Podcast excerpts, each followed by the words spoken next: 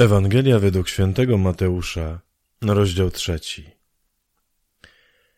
W owym czasie na pustyni judzkiej wystąpił Jan Chrzciciel i nauczał. Nawróćcie się, bo nadchodzi już Królestwo Niebieskie. Właśnie do niego odnosi się słowo przekazane przez proroka Izajasza. Głos, który woła na pustyni, przygotujcie drogę Pana, wyprostujcie jego ścieżki.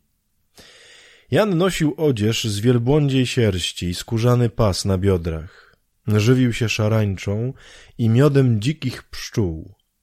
Przychodzili do niego mieszkańcy Jerozolimy, całej Judei i całej okolicy nadjordańskiej. Chrzcił ich w Jordanie, a oni wyznawali swoje grzechy.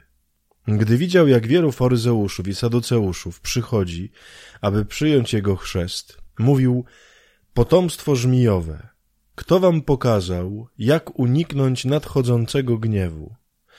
Wydajcie więc owoc, godny nawrócenia, a nie przechwalajcie się, że waszym ojcem jest Abraham. Wiedzcie, że nawet z tych kamieni Bóg może wzbudzić dzieci Abrahamowi. Już przyłożono siekierę do korzeni drzew. Dlatego każde drzewo, które nie wydaje dobrego owocu, zostanie wycięte i wrzucone do ognia. Ja was chrzczę wodą, abyście się nawrócili. Ten jednak, który po mnie przychodzi, jest potężniejszy ode mnie, a ja nie jestem godny nosić mu sandałów. On będzie was chrzcił duchem świętym i ogniem. Ma on w ręku szuflę, którą oczyści swe klepisko. Zboże zbierze do spichlerza, a plewy spali w ogniu nie do ugaszenia. Wtedy Jezus przyszedł z Galilei do Jana nad Jordan, aby przyjąć od niego chrzest. Lecz Jan wzbraniał się, mówiąc, to ja powinienem przyjąć chrzest od ciebie, a ty przychodzisz do mnie? Jezus mu odpowiedział, zgódź się na to, gdyż teraz trzeba nam wypełnić całą tę powinność. Wtedy się zgodził. Zaraz po chrzcie Jezus wyszedł z wody – Wtedy otworzyło się mu niebo i zobaczył Ducha Bożego, który zstępował na niego jakby gołębica. Rozległ się też głos z nieba.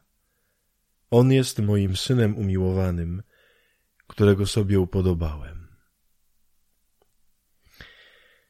Kochani, dwa pytania, dwie myśli na modlitwę. Z pierwszej części. Zobaczcie, jak Jan ostro mówi do faryzeuszów, nie?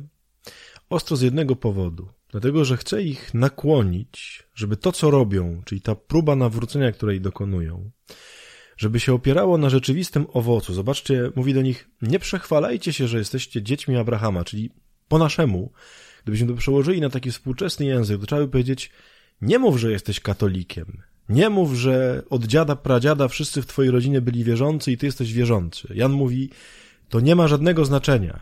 Mówi takich, to sobie Bóg może z kamienia zrobić. Mówi nie, wydajcie prawdziwy owoc nawrócenia. Koni, co to jest owoc nawrócenia? To nie jest przekonanie, że jestem wierzący. To nie jest przekonanie, że jestem wierny nauce Kościoła. Nie. Owoc nawrócenia to są konkretne rzeczy, które są jakby działaniem nawrócenia, czyli miałeś jakiś grzech i z niego zrezygnowałeś. Czyli grzeszyłeś w czymś i wreszcie przestajesz. Mówisz sobie, nie będę żył w tym grzechu.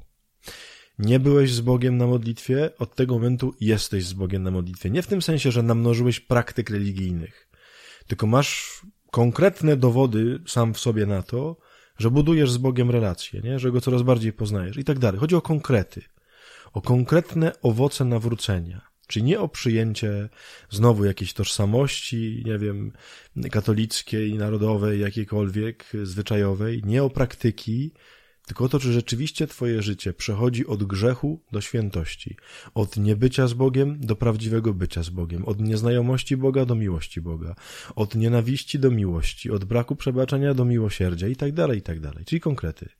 O to prosi dzisiaj Jan. Mówi, tak popatrz na Twoje nawrócenie. I jeżeli taki owoc wydasz, mówi, okej. Okay. Ale to jest, mówi, jedyny owoc, który jest Wam potrzebny. Więc zadaj sobie pytanie, czy to u Ciebie widać? No a druga część to oczywista, bo to się powtarza w każdej Ewangelii.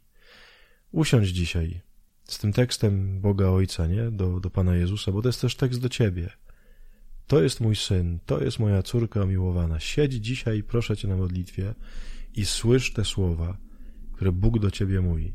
W kółko je czytaj, w kółko. To jest moje dziecko umiłowane. Mam w nim upodobanie. Upodobałem sobie w tobie. To ci dzisiaj Bóg mówi.